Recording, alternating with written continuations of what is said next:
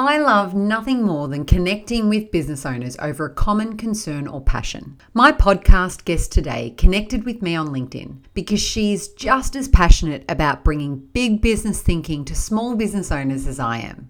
Charelle Griffith hails all the way from Nottingham in the UK and is a marketing strategist who focuses on helping coaches and consultants to stop the overwhelm when it comes to marketing and create marketing plans that they can follow with confidence and ease. In an online conversation I had with Charelle late last year, Charelle was telling me how she'd recently gone through the process of changing up some of her services, including her pricing strategy, yet still maintained a targeted and, in her words, dreamy client base. It's going to be yet another big year for Charelle. So join Charelle and I on this episode. I'm Amy Bajata, CPA by trade, not in nature. Now financial coach to businesses globally. The Boring Shit You Need to Know in Business podcast was created with business owners and aspiring business owners in mind. It's a way to bring you simple yet effective business strategies, explore the art of being in business, and challenge the notion that our financial numbers are boring. If you're looking to improve your profitability, increase your cash, and grow your business, you're in the right place. Join me and other business owners as we discuss the boring shit you need to know in business. Hey, Charelle, how are you? I'm good, thank you. I'm so excited to talk to you today. I know, it's been a long time coming. How's Nottingham? It is good. It's a grey morning here, but hey, it's winter and this is life when you live in Britain. There's the choices that we make. It is.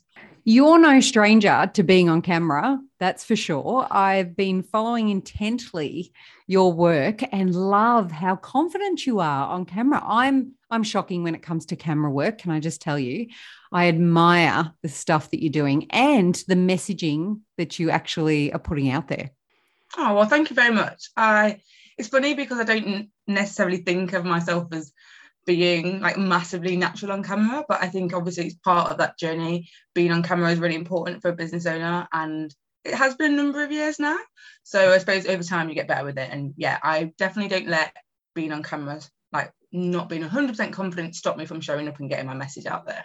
Yeah. Is it something that you've always done? You know, I agree with you that it's been a big thing recently that people, you know, are moving towards being on camera, showing up. We have to, you know, and given the last 2 years where we haven't been in person, we've had to show up in different ways. So is it something that you've been doing a lot of over the years?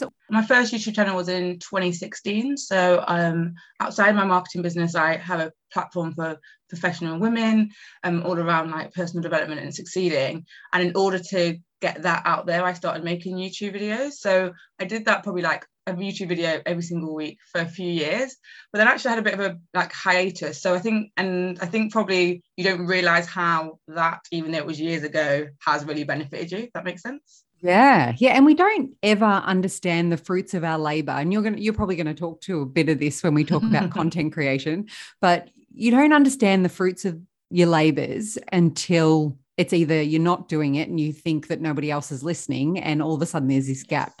Would you agree? It's very, yeah, absolutely true. And I think I'm definitely someone that's like, put the work in, do it step by step over time, and you do see that cumulative power. And like you said, everything improves. And it's only when you look back, you're like, oh my gosh, I've got so much better, because I don't think in many cases it's like overnight successes and you go from being like super shy and coming to like, yeah, I'm ready for it. And I think it's slow progress, but as long as you're slowly moving forward and you're always constantly pushing yourself, that change will happen. Yeah, I hope I get to the point where I'm like, yeah, I'm good at this, but no, not yet. Well, whilst we're on content creation, this is your jam, right? Yes, I am all about content, because actually my background was in marketing, the whole shebang. You know, I did TV ads, radio ads, big advertising on the underground, had money, like serious budget. And when I started to make Propel, which I just mentioned earlier, that was where I really realized, when you don't have money, content is what you sort of have to rely on. Like if you don't have budget, this is the way to do organic marketing. This is the free stuff. And so I had to really teach myself what this world was like, of what to do when it was just you and when you didn't have budget, to actually get your message out there. And content, whether that for me in like the broadest sense is across social media, email, and content in terms of like YouTube videos, podcasts, or blog posts, I realized that was like the backbone of if you wanted to get your message out with no money, really. And so yeah, that is what I have committed to, helping other people, whether that be like coaches, consultants, online service providers, because it really helps you to get your expertise out there, position yourself as an authority, but also attract the right people into your world. I think it's a two-way thing. It's helping you to build your brand, which can lead on to other things. Like I've had people go on to do like books, and they want to speak on stage, and you know, all that sort of good brand profiling. When you do good content, it helps. But obviously, ultimately as well, we want to make sure we're attracting the right people, so it makes life selling easier. Hooray. I agree. If we can get that bit right. Whilst we're on the content thing, I love content creation because I'm so passionate about the messaging that I have. I'm so passionate about it being purposeful and even just relevant. But here, I'm going to get honest and say to you that it sucks at times. It sucks, you know, because I love what I do. And I just, sometimes I feel as though one of two things. I'm either, it's draining the life out of me trying to make sure that I'm doing it the right way and hitting the right target, like you said, because that's the key. I just want people who are interested in my content to participate in my content and to love it and to want more of it. How do we not get drained and bogged down by creating content when social media really, I guess for me, it becomes like a full-time job essentially? Tell me in your opinion, how can we balance that out? Oh, it's so funny. I literally did a live yesterday all about this, like, is content creation taking up too much time? Because I think it's a big challenge for people in terms of how much time you're spending on your content, particularly social media. So social media, I think it's easy to get into a constant like content hamster wheel where you are constantly having to create content. And also if you're really dedicated to trying to grow on a social media platform, it takes a lot to master them. Like actually there are constantly different changes to algorithms, best practices, they're bringing out new features. So if you're on, and that's if you're just on one. So like at the moment I'm doing a TikTok, I've been doing a TikTok challenge for the new year. Is that a crazy thing? Like to add that level as well? I mean, yeah, I feel like for me, my content schedule has been pretty consistent over the last few years. And I was like, but I feel like you need to make sure you're keeping up to date with what's happening, obviously, particularly with what I do. So I decided to set myself that challenge. But whilst I've been doing that, what's really reminded me is how different every single social media platform is and what it takes to learn a platform. And so I think, you know, a popular platform for a lot of people has been Instagram. Obviously, Facebook is still one. Some people use LinkedIn's another one. All of them are different. And so if you're trying to keep up to date with that and you're trying to create content and you're trying to keep getting your message out and you want it to get engagement, it can feel like a full-time job. And I am all for consistency. And I think it's really important that like when you decide what your like posting schedule is going to be, you keep to it. But I do think it's about being realistic around if you were fully booked, if your business was doing as well as it would be doing, how much time can you set around for content creation? And trying as much as possible to try and like sort of stick to that in the beginning. And if anything, I'm like the extra time that if you're not fully booked and you've got a bit more time, use that to do like actual business development, engaging with people, that side of stuff, rather than just making more content. Because if you get into that habit of having more time for your content, then as your business starts to have more clients, that's when the balance just loses it. And that's what I see with people is they got into a bit of a bad habit when they didn't have enough clients. And then as they get more, they're just like, this is not manageable. I so agree. That is my life. I think I may have even thrown my hands up exactly like that and said those exact words. But I think, you know, you hit on a few points if I can at the moment. Yeah. So a couple of things, that whole picking your platform that works for you. I'm 45, like I feel like 103 some days when it comes to social media. And I just, whilst I love watching TikToks and I think it's so much fun, I look at it and I kind of go, yeah, I'm not sure that platform's for me. It probably is in terms of my audience because people are doing the same thing I'm doing. They're just watching for content. I was going to say, and also I think Miss Excel is like, there's a woman that's like, that she's one of the poster people, I would say, of TikTok in terms of taking what could notoriously be quite a boring subject. Obviously not for me, give me Excel every day. I totally agree. I know. That's what I'm saying. So I'm like, well, actually, if Miss Excel's done that way, I could absolutely see how potentially there is an audience for you as well.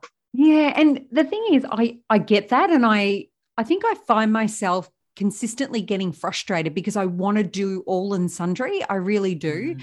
But like you said, when you've got a full card going on in terms of like my one-on-one clients, this year I'm moving into more of the online space so that I can serve more of my audience in a more effective way and producing online courses, which I'm so excited and proud of. And I can't wait for more of them to come. But I still have these one-on-one clients that I serve. And so it's trying to balance that and to not just do it haphazardly.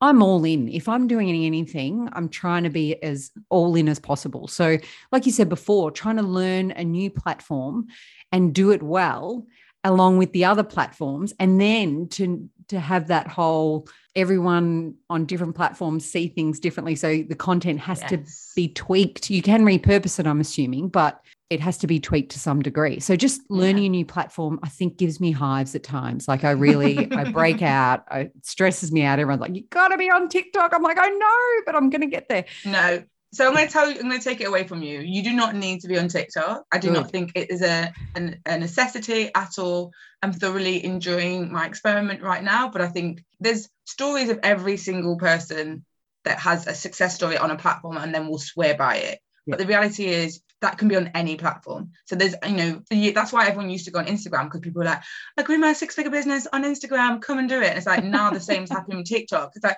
but you can do it anyway. Actually, what you need to try and do is find a platform that does three things. So it's like, one, it needs to really showcase your business well. So the easiest example I normally say is like, a photographer probably doesn't want to be like, it's better to be a photographer to be on Instagram than it would be to be on something that's like LinkedIn, where you just are doing text posts, for example. Yeah. So you want to do something where your business shines. You want to go somewhere where your clients or your customers actually are. So don't go to one if there's no one on there. To be honest, on most social media platforms, all age groups are on all of them. So it's usually all right. And then finally, it's about if you're delivering it and you need to be consistent, you need to understand it and be comfortable on it. Actually, when we talk about that dreaded content, it's quite often when people are on a platform that they're forcing themselves to be on and it's not naturally what they enjoy. Yeah.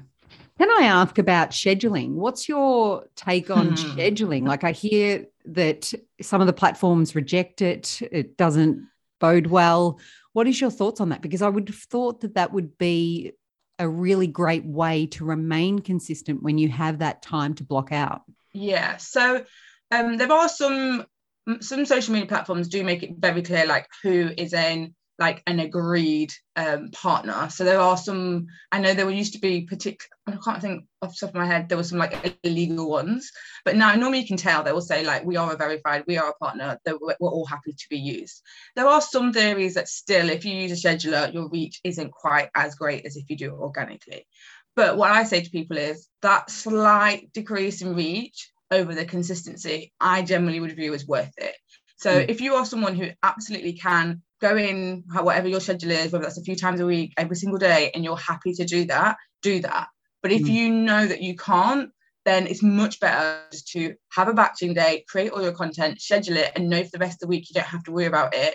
And yes, you might lose a little bit in your reach, but the dependability and the consistency of people seeing you as agreed as outweighs the like slight dip in the reach. Yeah, I tend to agree with that. And I'm kind of glad you validated that, because I do these thoughts for the day every single day. Yeah. And I've scheduled them out a year in advance.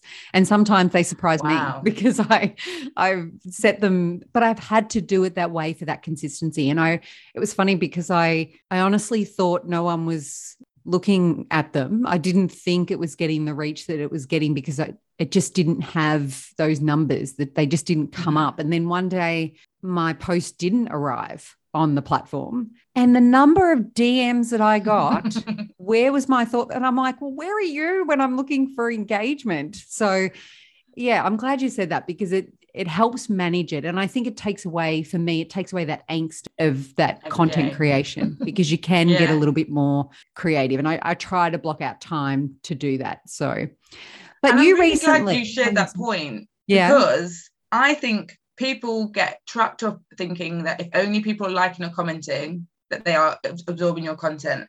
And I actually had a client last year that we worked with, and we were on LinkedIn, and I could see that people would see her LinkedIn post, they would click on it, and they'd go through to her website and would read like whatever that blog post had been that week.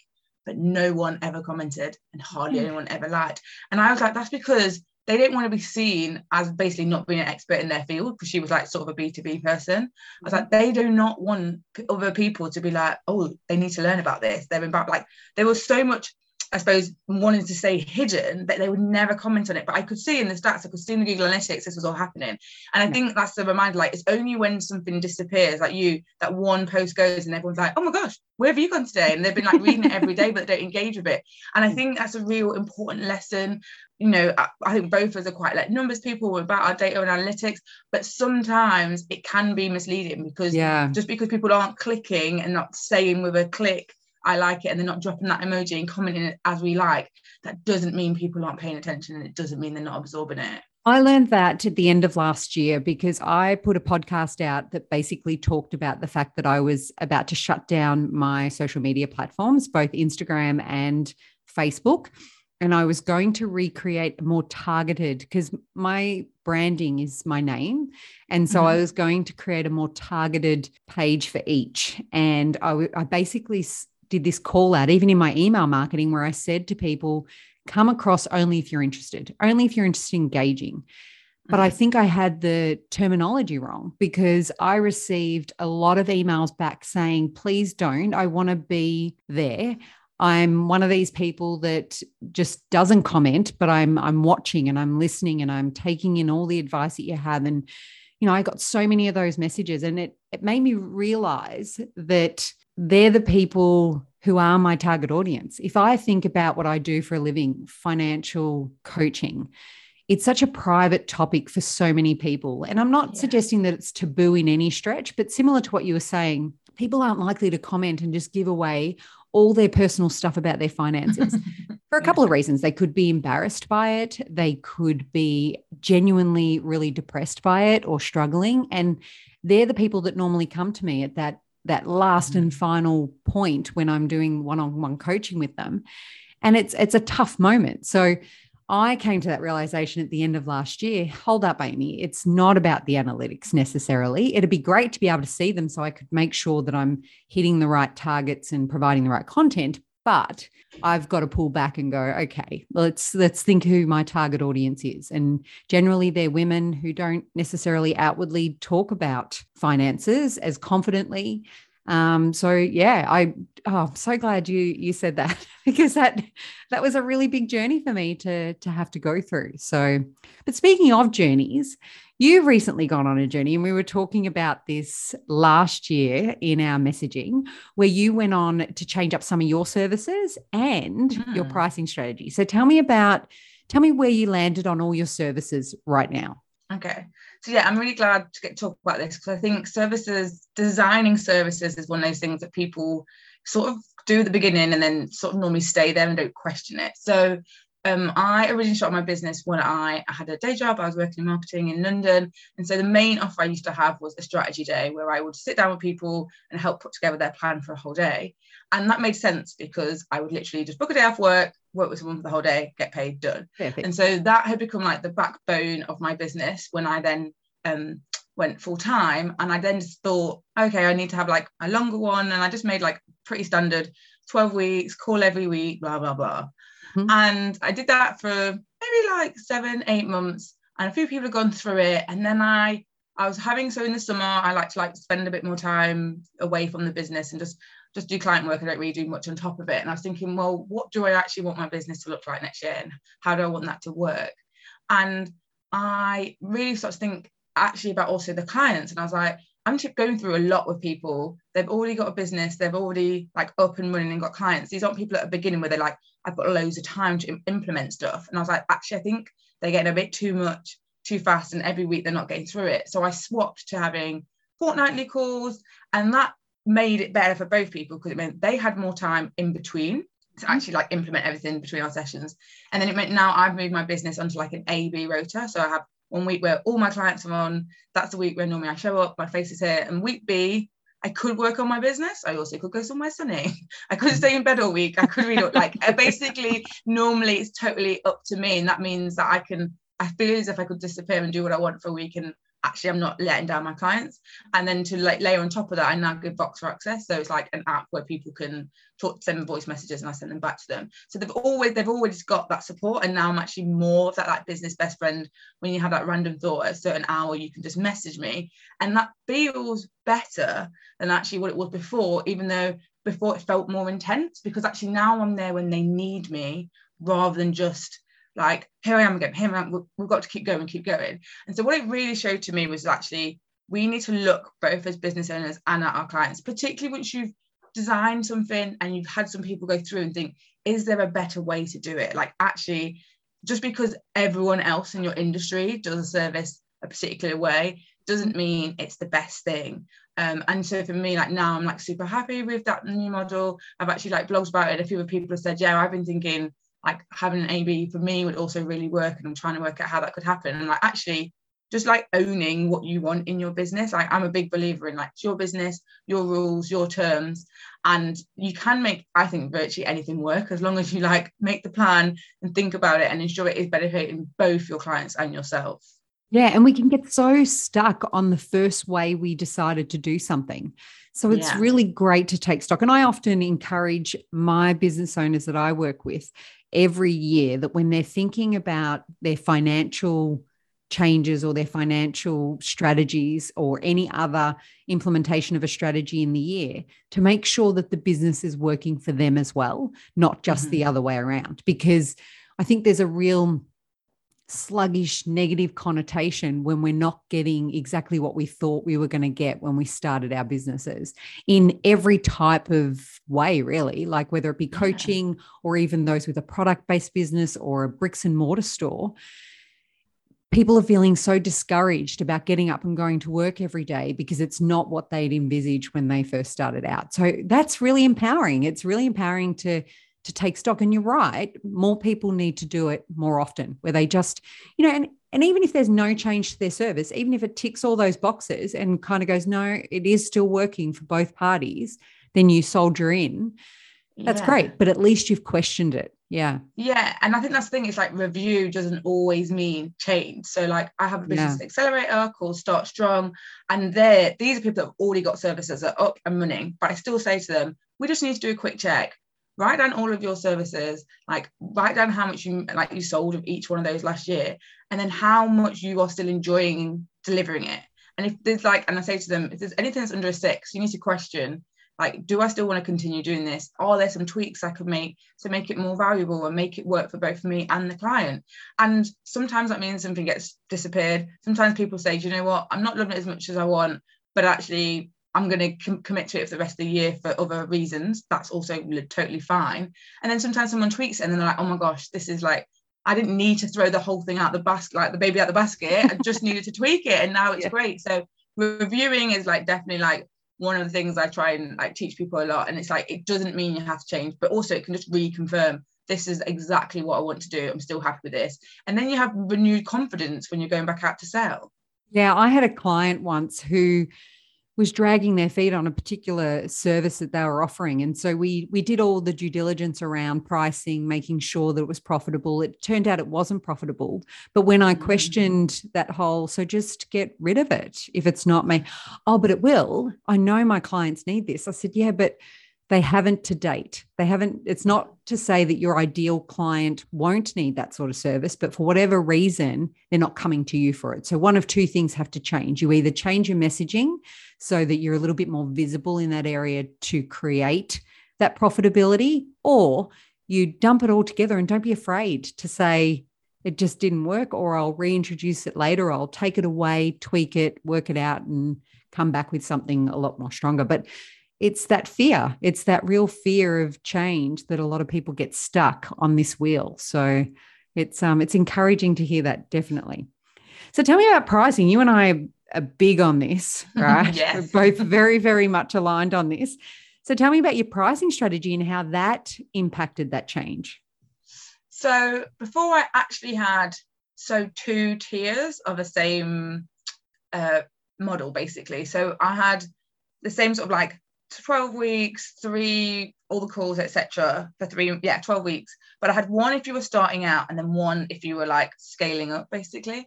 And actually what I realized was like, actually, is that necessarily logical that the jump is based on where they are at their business, when there's a then misalignment with the amount of work I'm possibly doing? And actually also meant it was making my marketing a nightmare, because I was trying to sell more things. And actually part of that renewal was a streamline of having less. And I think I definitely learned that hard way, even though everyone said like, have one thing, sell one thing. And I was like, I'm more passionate, I'm going to do 75 things. And I really streamlined it. Yeah. And that meant actually the pricing, I could be much more confident about being more, this is a service, and no matter what level you are at, basically it's based around, initially when we meet, we set the goals, and that's how the program gets designed. It's a totally bespoke program. And so that means now that program is just like one price. It's $999 per month, 6 month minimum commitment.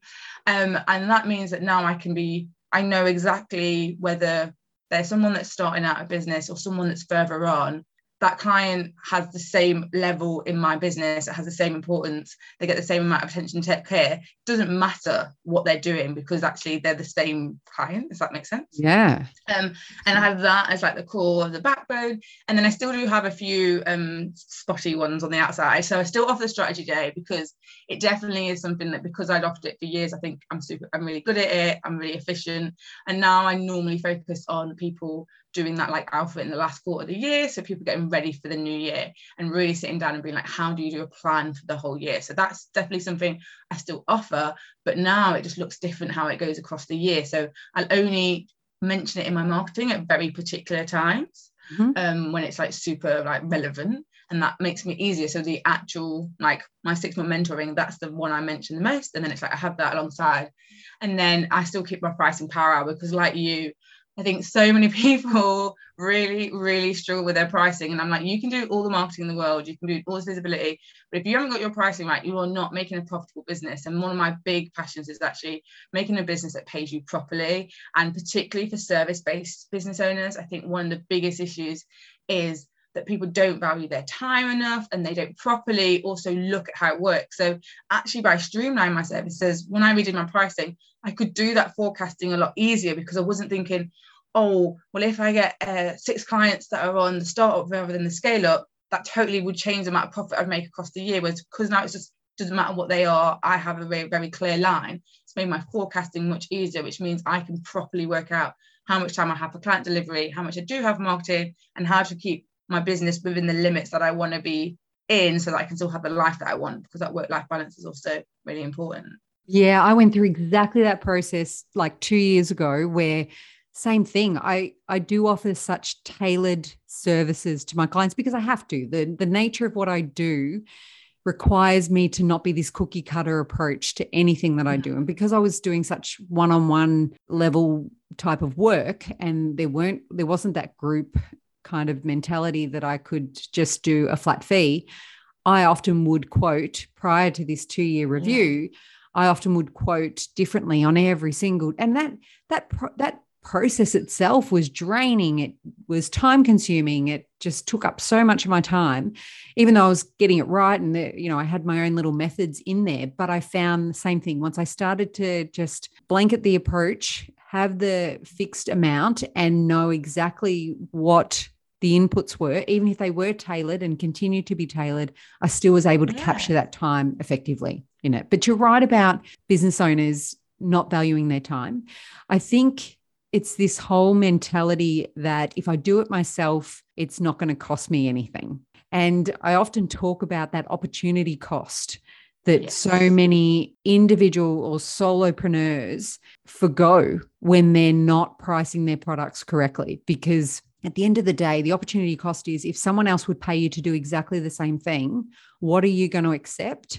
And so therefore, why aren't you accepting that in your own business? You can then go and undercut and look absolutely fantastic, but your business will not survive. And, we hear about all these stats with businesses, small businesses, 1 in 5 going under in the first 2 years of their business. There's a reason for that.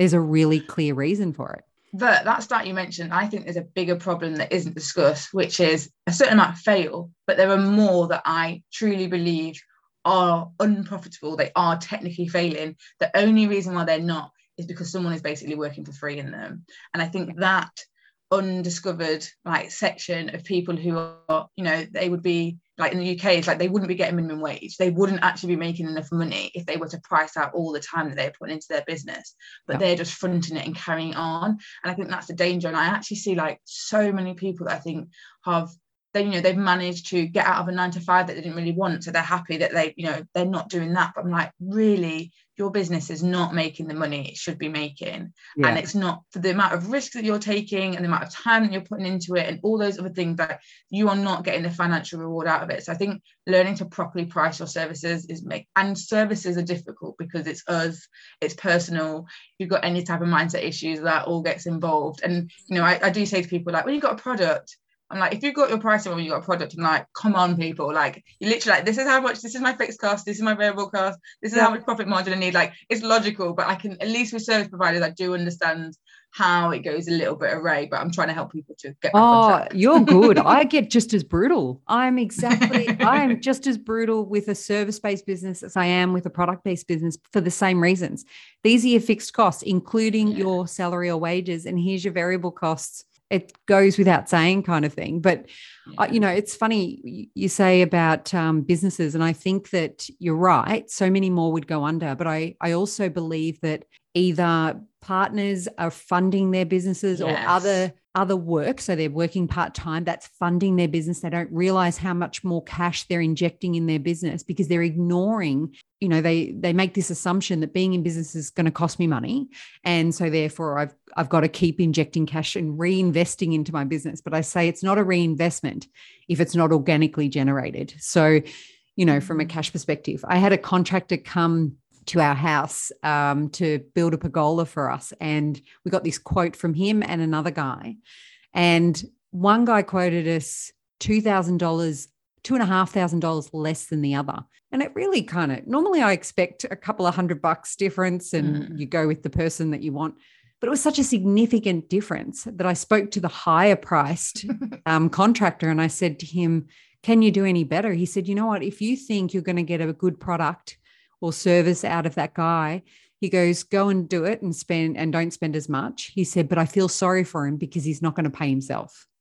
And it was so true. It was so true. He knew we went with the higher priced guy for the reason that he understood his business and he wasn't going to be, he was unapologetically setting his price and saying, well, I stand by what I do. And it was so refreshing to see that because, you know, it's hard for me just to get a contractor out to do a pergola to say to him, do you know you're pricing your products wrong? Like, I don't want to be that person. Your service is wrong. I don't want to be that person. But I wish maybe I should have. Maybe I should have said to him, you need to charge more because everybody else is. And you will get the work, yes, but your business is not going to survive. And that could be with some of this. Or you go under, like your health deteriorates, you know, you pay the price. Like you said, in the long run, it's not sustainable. Yeah. And I think that's the other thing is how, like, what type of life do you want for this business? Is this a business, you know, most people I work with, this is their passion, it's like it is their expertise, so you want to build something last. This isn't about trying to build something, make a few bucks, disappear. Like, this is actually something that you want to be able to have alongside your life for years to come to help you have a good life. So I think getting that pricing right so that you can have a good work-life balance and build a sustainable, profitable business is important. Oh my goodness, you make my heart sing having these conversations. I could talk about it all night. Like, I'm such a boring nerd from that perspective, but I'm glad we're aligned. Nerd. I'm glad we're aligned on that.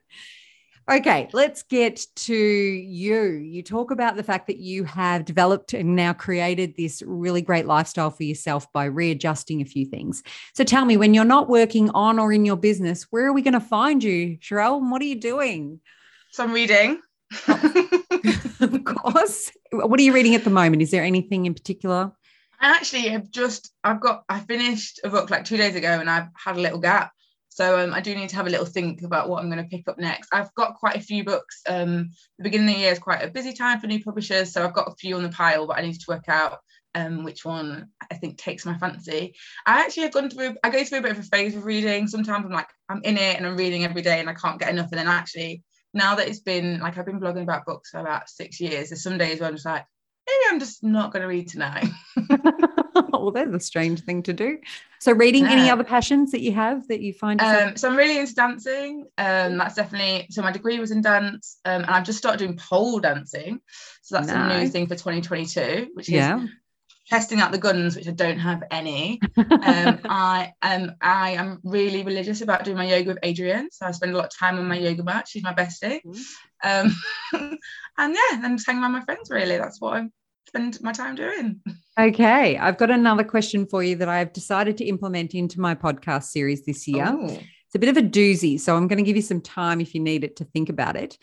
Okay. But if you could have anyone play you in a movie about your life, who would it be and why? Now, it doesn't have to be someone who looks like you necessarily. It doesn't have to necessarily be. It could be just that you resonated with a particular character even. So any thoughts on that question? So my ultimate answer is the wrong way around, because I'm like, she's older than me, so it doesn't make any sense. So I just want Beyonce to play me, obviously. Who was that? Beyonce, because I love her. So I'm like, she plays me in a movie. I'm like, isn't that the dream, that Beyonce plays you? Yeah. Why not? Why not? That's a good answer. And that was a quick answer. We didn't need to go too far into that. I really like that. She's beautiful. She is absolutely beautiful. And so are you, Charelle. I really do appreciate you taking some time. I know it's early there and it's a start to the day, but thanks so much for the connection. Like I think this is going to be long-term, and I can't wait till we can travel properly again, because I'm going to come and visit Nottingham and I'm going to hit you up because I would love to come out and check it out. Have you got a whole UK trip planned? Not really. Oh, no. But I've got a European trip planned. Yeah, European trip. Okay. The next couple of years. It is for my 50th, which is in 4 years' time, but we'll see. It might be a little earlier than that.